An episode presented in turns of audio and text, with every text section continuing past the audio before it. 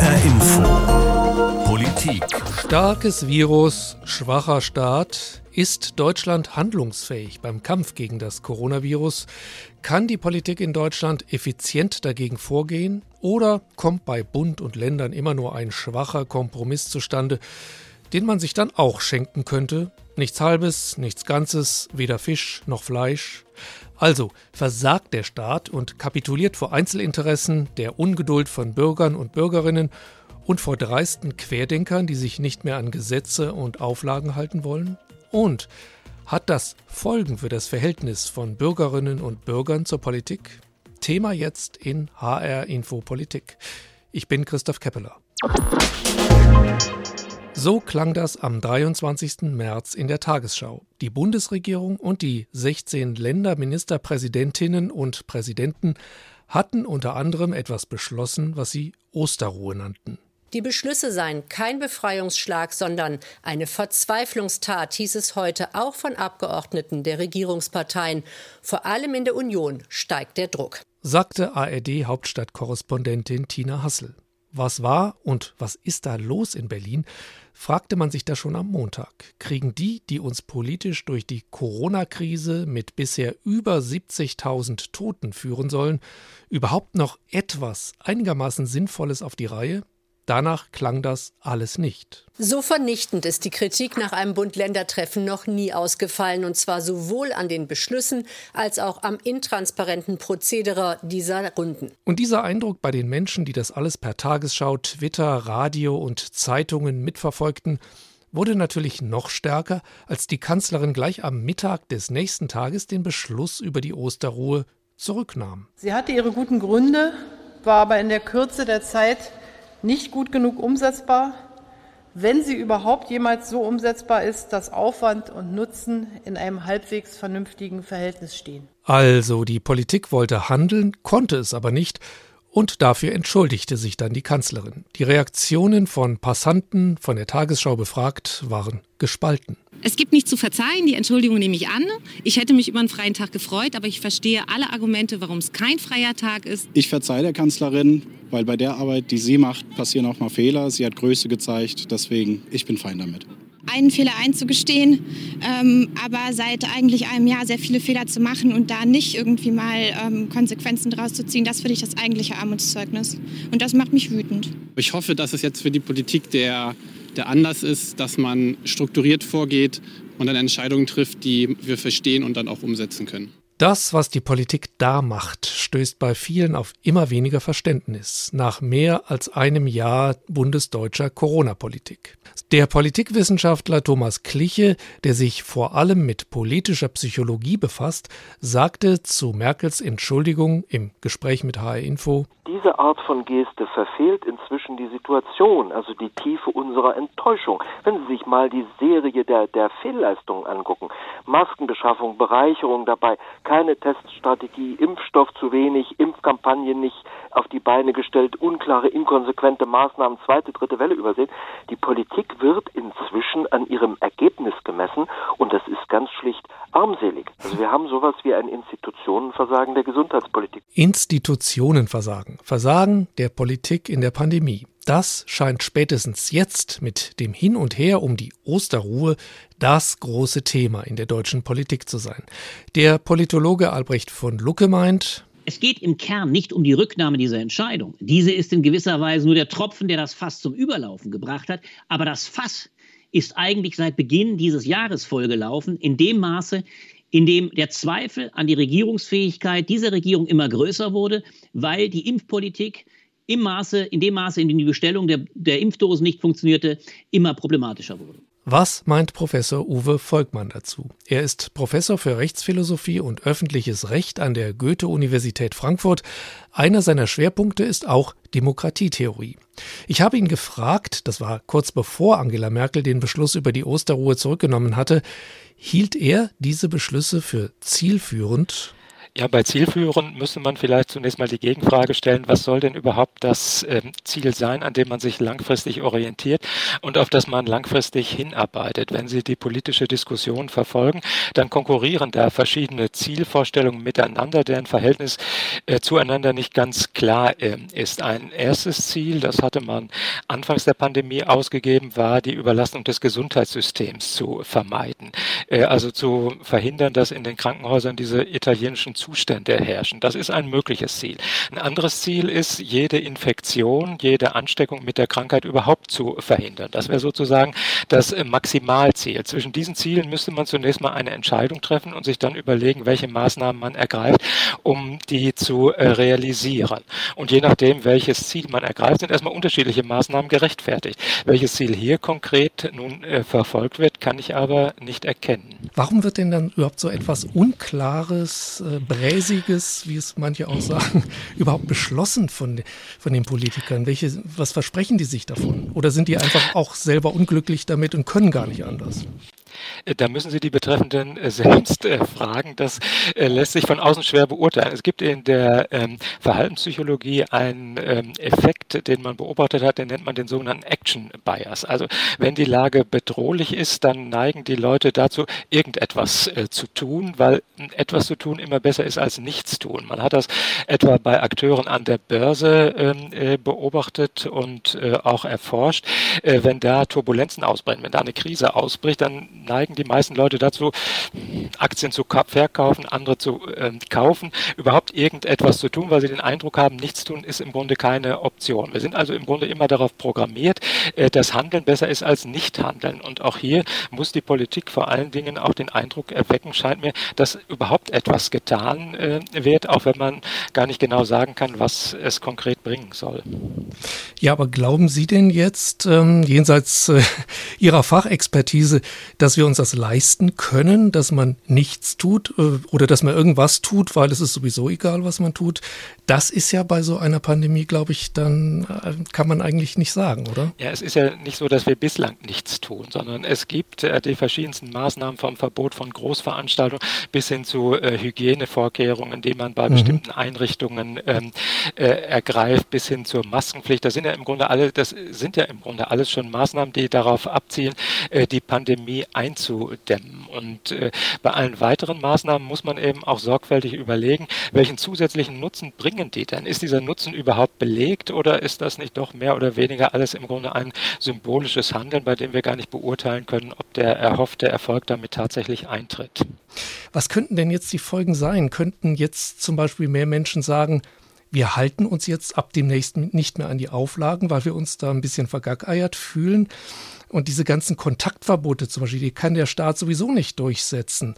Ähm, die werden sich gar nicht trauen, so viele Bürger durch scharfe Kontrollen und Bußgelder zu verärgern. Das kriegt man ja auch immer wieder mit, dass es dann doch so große Treffen gibt von Jugendlichen zum Beispiel und es passiert nichts großartig. Also da werden auch keine Bußgelder irgendwie durchgesetzt oder nur sehr selten scheint es mir. Ja, generell zeigen die Beobachtungen, dass die Bereitschaft, äh, letztlich sich an die Regeln äh, zu halten, doch im Laufe der Pandemie kontinuierlich abgenommen hat, weil einfach eine gewisse Pandemiemüdigkeit äh, eingetreten äh, ist. Das glaube ich etwas, was alle Beobachtungen zeigen. Es ist insgesamt eine interessante Frage, warum sich Leute überhaupt an Regeln halten, was dazu führt, dass sie sich an Regeln halten. Und mhm. da gibt es mehrere mögliche Gründe. Ein einfacher äh, Grund wäre, ähm, dass man Sanktionen riskiert, wenn man sich nicht an die Regeln hält. Das können staatliche Sanktionen sein, also die Polizei kommt, legt eine Geldbuße auf. Es können auch Sanktionen äh, von anderen äh, sein. Nun sind die Möglichkeiten, solche Sanktionen einzusetzen, gerade in liberalen Gesellschaften begrenzt. Der Staat kann letztlich nicht hinter jeden Bürger einen Polizisten stellen. Deshalb ist gerade in einer solchen Situation die Politik darauf angewiesen, dass die Leute sich an die Regeln freiwillig und aus Einsicht halten. Das setzt aber voraus, dass die Regeln nachvollziehbar und transparent formuliert äh, sind. An transparente und klare Regeln äh, hält man sich üblicherweise.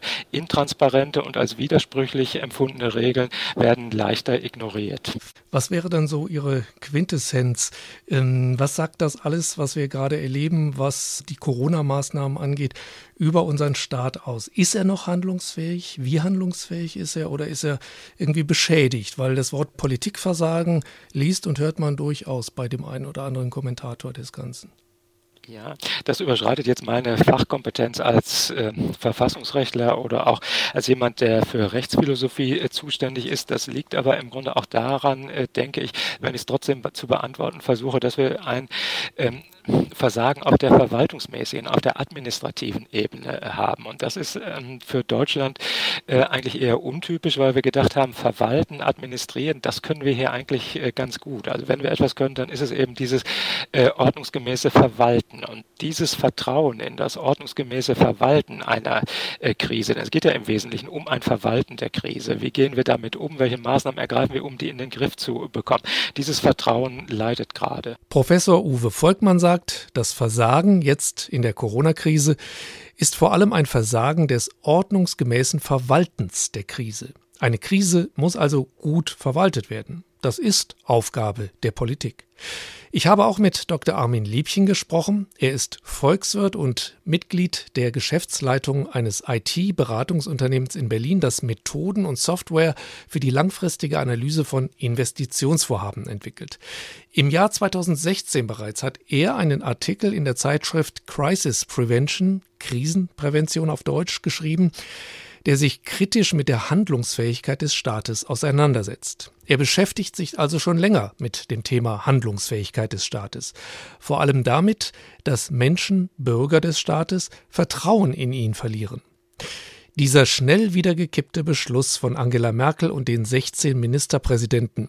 Wenn Sie sich das so anhören und angucken, was besagt das denn für Sie über die Fähigkeit der Politik in Deutschland, ein Problem zu lösen? Ist sie wirklich nicht fähig, uns zum Beispiel jetzt tatsächlich aus dieser Corona-Krise herauszuführen? Was ist da so Ihr Gefühl? Es zeigt natürlich, dass nicht nur Frau Merkel persönlich, sondern insgesamt das politische System an die Grenzen der Handlungsfähigkeit jetzt innerhalb dieser Pandemie gekommen ist. Und das hat vermutlich etwas nicht nur mit der aktuellen Situation zu tun, denn die aktuelle Situation ist ja praktisch ähm, die Herausforderung, äh, ein funktionierendes Krisenmanagement aufzustellen. Da muss man tatsächlich sagen, da gibt es erhebliche Mängel, groteske Zusammenhänge, nicht funktionierende Kommunikation zwischen den unterschiedlichen Ebenen. Und man merkt eben vor allen Dingen, dass die Politik quasi so ein Erweckungserlebnis durchläuft, indem sie nämlich merkt, dass ihre eigenen Ankündigungen nicht ansatzweise auf die Straße gebracht werden können. Mhm. Das heißt, wenn wir vielleicht von einer Art institutionellen Versagen oder wie auch immer sprechen wollen. Es ist ja nicht so, dass auf der gesetzlichen Ebene äh, oder auf der Verordnungsebene äh, nichts passiert. Es werden ja Dinge in eine Richtung gebracht. Das Problem ist nur, sie werden nicht zu Ende gebracht. Sie werden, kommen bei den Bürgern nicht an, sie kommen bei den Unternehmen nicht an. Nicht? Das Timing ist schlecht und so weiter. Also es ist handwerklich, äh, ist es teilweise mhm. grotesk mhm. schlecht. Aber Sie glauben, das hat jetzt nicht nur was mit der aktuellen Krise zu tun, mit dieser Pandemie, die bewältigt werden soll, sondern ist tiefergehend. Seit der Irak-Krise, wenn man so will, die knappen letzten 20 Jahre, ist ja Deutschland mehrere größere Krisen durchlaufen, die erst außenpolitisch äh, entstanden sind nicht? Dann die äh, sozusagen Finanzmarktkrise, Eurokrise, dann Flüchtlingskrise mhm. und so weiter. Da zeigen sich natürlich Muster staatlicher Handlungsfähigkeit, die wir dann eben auch beobachten und versuchen irgendwie zu verstehen, warum bestimmte Dinge so laufen.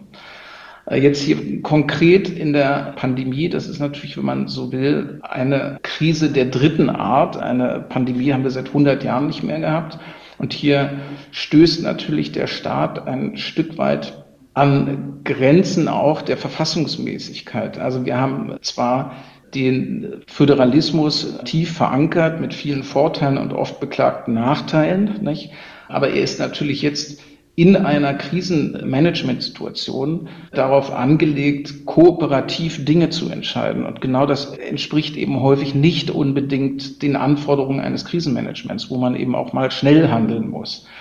Was also hier quasi gar nicht zu bemängeln ist, dass wir den Föderalismus haben, sondern dass er jetzt eben bestimmte Eigenschaften zeigt, die in der Krise schwierig sind. Das andere ist, dass wir das Thema Schuldenbremse äh, mit uns herumtragen, seitdem sozusagen die schwarze Null praktisch bis auf eine ganz geringe Neuverschuldungserlaubnis äh, ins Grundgesetz mitgenommen worden ist. Nicht? Damit verunfähigt sich der Staat eigentlich langfristig in Investitionen zu gehen. Und das sind Dinge, die jetzt in der Krise eben sehr deutlich sichtbar werden. Also was wirklich dramatisch nun sichtbar wird aus langer Sicht, ist das präventive Krisenmanagement einfach gar nicht aufgebaut worden ist. Ja, und wie dramatisch ist das? Also, wenn ein Staat nicht handlungsfähig ist, und das höre ich jetzt bei Ihnen da so heraus, dass es da also sehr, sehr dran hapert bei uns in Deutschland. Wie dramatisch ist das? Was, was bedeutet das dann? Na, der Staat äh, ist, ist natürlich handlungsfähig. Nur die Übersetzungsmechanismen von dem, wie auf der Exekutive äh, gehandelt wird oder äh, der Gesetze, die, die das Parlament, die Legislative dann erlassen, bis das dann sozusagen ankommt bei den Unternehmen, da sehen wir derartig viele Vollzugsdefizite. Also von der äh, Überbrückungshilfe für Unternehmen, die monatelang nicht kommen. Nicht? Im Hintergrund baut sich eine riesige Insolvenzwelle auf, die jetzt im Augenblick noch abgefedert wird, weil Insolvenzen nicht vollzogen werden. Aber hier als Volkswirt sozusagen gesprochen, müssen wir allergrößte Befürchtungen haben, was dann sozusagen auch im Nachgang der Corona-Pandemie auf uns zukommt, äh, volkswirtschaftlich und natürlich in Insolvenzen und dann den entsprechenden sozialen Verwerfungen, die da auch noch entstehen.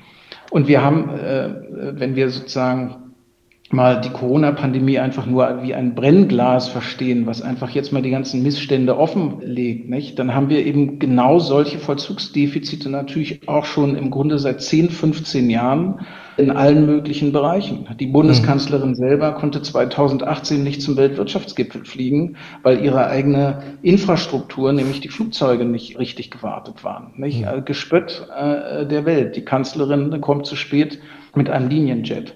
Nicht? Also das steht sozusagen so pars pro toto deutlich sichtbar dafür, dass die Schulen in extrem schlechtem Zustand sind, die Infrastruktur nicht in Gang gehalten worden ist. Also im Grunde wird jetzt in der Pandemie sichtbar, dass dieses Land über Jahrzehnte wirklich auf Verschleiß gefahren ist. Und ich muss eigentlich immer wieder nur sagen, ähm, das habe ich auch in diesem Artikel ja formuliert, den Sie erwähnt haben, ich wundere mich, dass es eigentlich jetzt erst so deutlich wird. Was könnte denn die Folge sein, äh, beziehungsweise was muss jetzt geschehen, damit man das alles behebt? Das sind ja ganz tiefgehende strukturelle äh, Defizite, die Sie da feststellen. Wie schnell könnte man das lösen oder kann man das überhaupt lösen? Was müsste sich da politisch ändern? Na, Im Grunde ist es so, wir sind jahrelang äh, mit dem Fahrrad auf einer geraden Strecke äh, gefahren nicht? und haben uns bequemt in unserem Nachkriegsdeutschland und dem Wohlstand, den wir aufgebaut haben. Und jetzt plötzlich bauen sich immer hügeligere und steile Landschaften auf. Nicht? Und wir stellen irgendwie fest, wir kommen nicht weiter, die Gangschaltung ist kaputt. Also wir kriegen die Dinge nicht übertragen auf die Straße. Und das ist, glaube ich, das Allerwichtigste. Also ein ganz wichtiger Aspekt ist, glaube ich, sehr kritisch und sehr offensiv darüber nachzudenken, dass die Schuldenbremse die deutsche Daseinsvorsorge in nahezu allen Lebensbereichen blockiert. Also von der Schule, wie gesagt, über Bahnreform, über ansonstige Gesundheitsreform, egal wo wir hinschauen, die Behörden sind nicht digital ausgestattet. Nicht?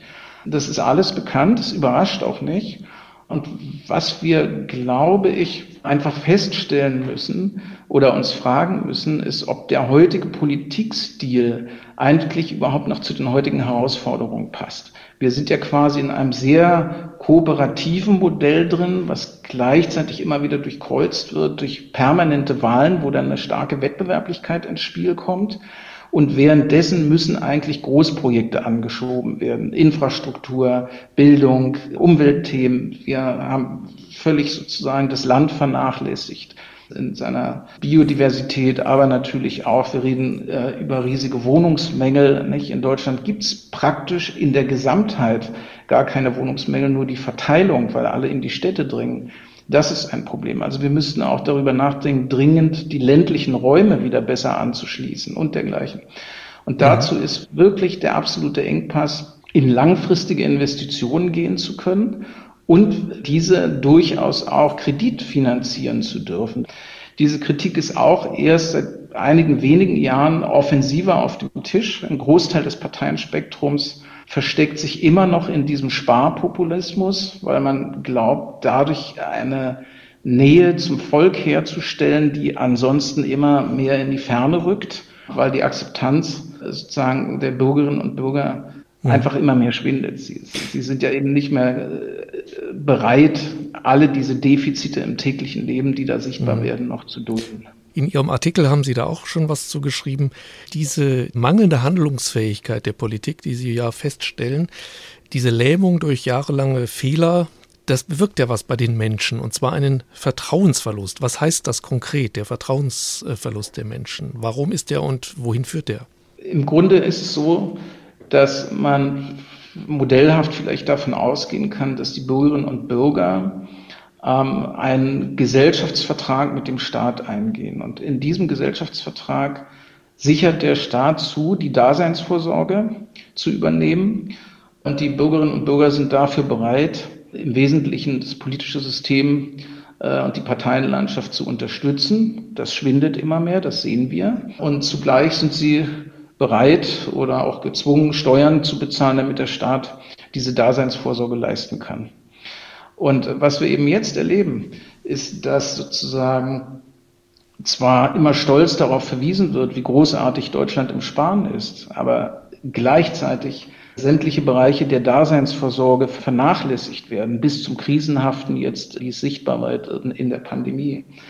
Das führt natürlich dazu, dass immer mehr psychologischer Druck vermutlich entsteht, innerlich diesen Vertrag mit dem Staat aufzukündigen und sich äh, sozusagen zurückzuziehen in Selbstbefähigungsmuster, wo man entweder gar nicht mehr wählen geht oder eine Bürgerinitiative gründet, außerparlamentarisch, also nicht mehr in die Parteien geht oder sich radikalisiert. Auch äh, das sind ja beobachtbare Varianten, weil gerade die technologische Komplexität, die sicherheitspolitische, nicht, auch die gesellschaftliche, es wird alles immer heterogener, die Komplexität äh, wächst immer mehr. Also ist es eigentlich doppelt schlimm, dass so viel Vertrauen verloren geht. Eigentlich sind Regierungen und Parteien gehalten, umso mehr in Vertrauen zu investieren. Und wenn ich es in einem Satz sagen soll, was anders werden müsste, dann heißt es einfach, erledigt einmal euren Job.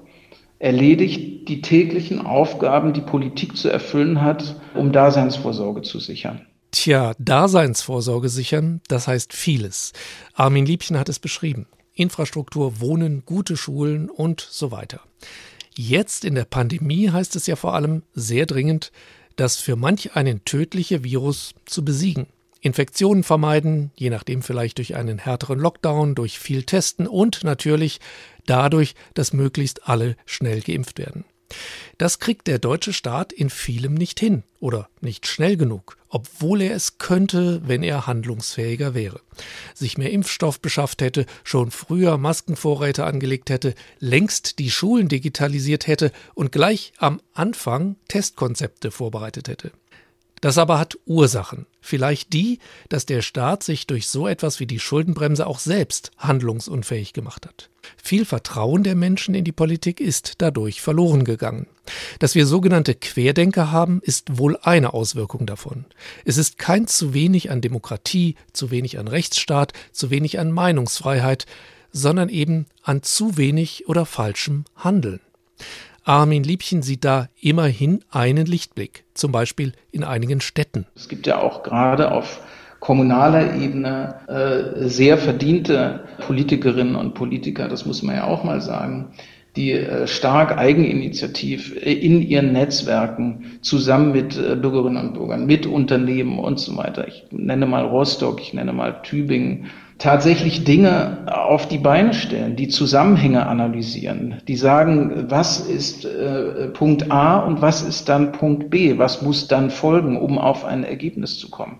Und da sehen wir ja, erstens hat das tatsächlich äh, durchschlagende Effekte innerhalb der Corona-Zahlen und zweitens haben sie dort eine äh, absolut überbordende Zustimmung der Bevölkerung zur Politik. Also es ist, es ist ja möglich, so etwas herzustellen. Vielleicht liegen darin Rezepte auch für die Landes- und Bundespolitik, sich selbst wieder handlungsfähiger zu machen. Denn mangelnde Handlungsfähigkeit der Politik hat Folgen. Sie führt zu einem Vertrauensverlust, vielleicht zu einer tieferen Abkehr von Politik. Im September wird ein neuer Bundestag gewählt werden. Die Pandemie wird dann wohl noch nicht beendet sein. Ich bin gespannt, wie das, wie sich Politik derzeit verhält und immer mal wieder auch blamiert, auf diese Wahl auswirken wird. Das war HR Info Politik. Diese Sendung gibt es auch als Podcast in der ARD Audiothek und auf hrinforadio.de. Mein Name ist Christoph Keppeler.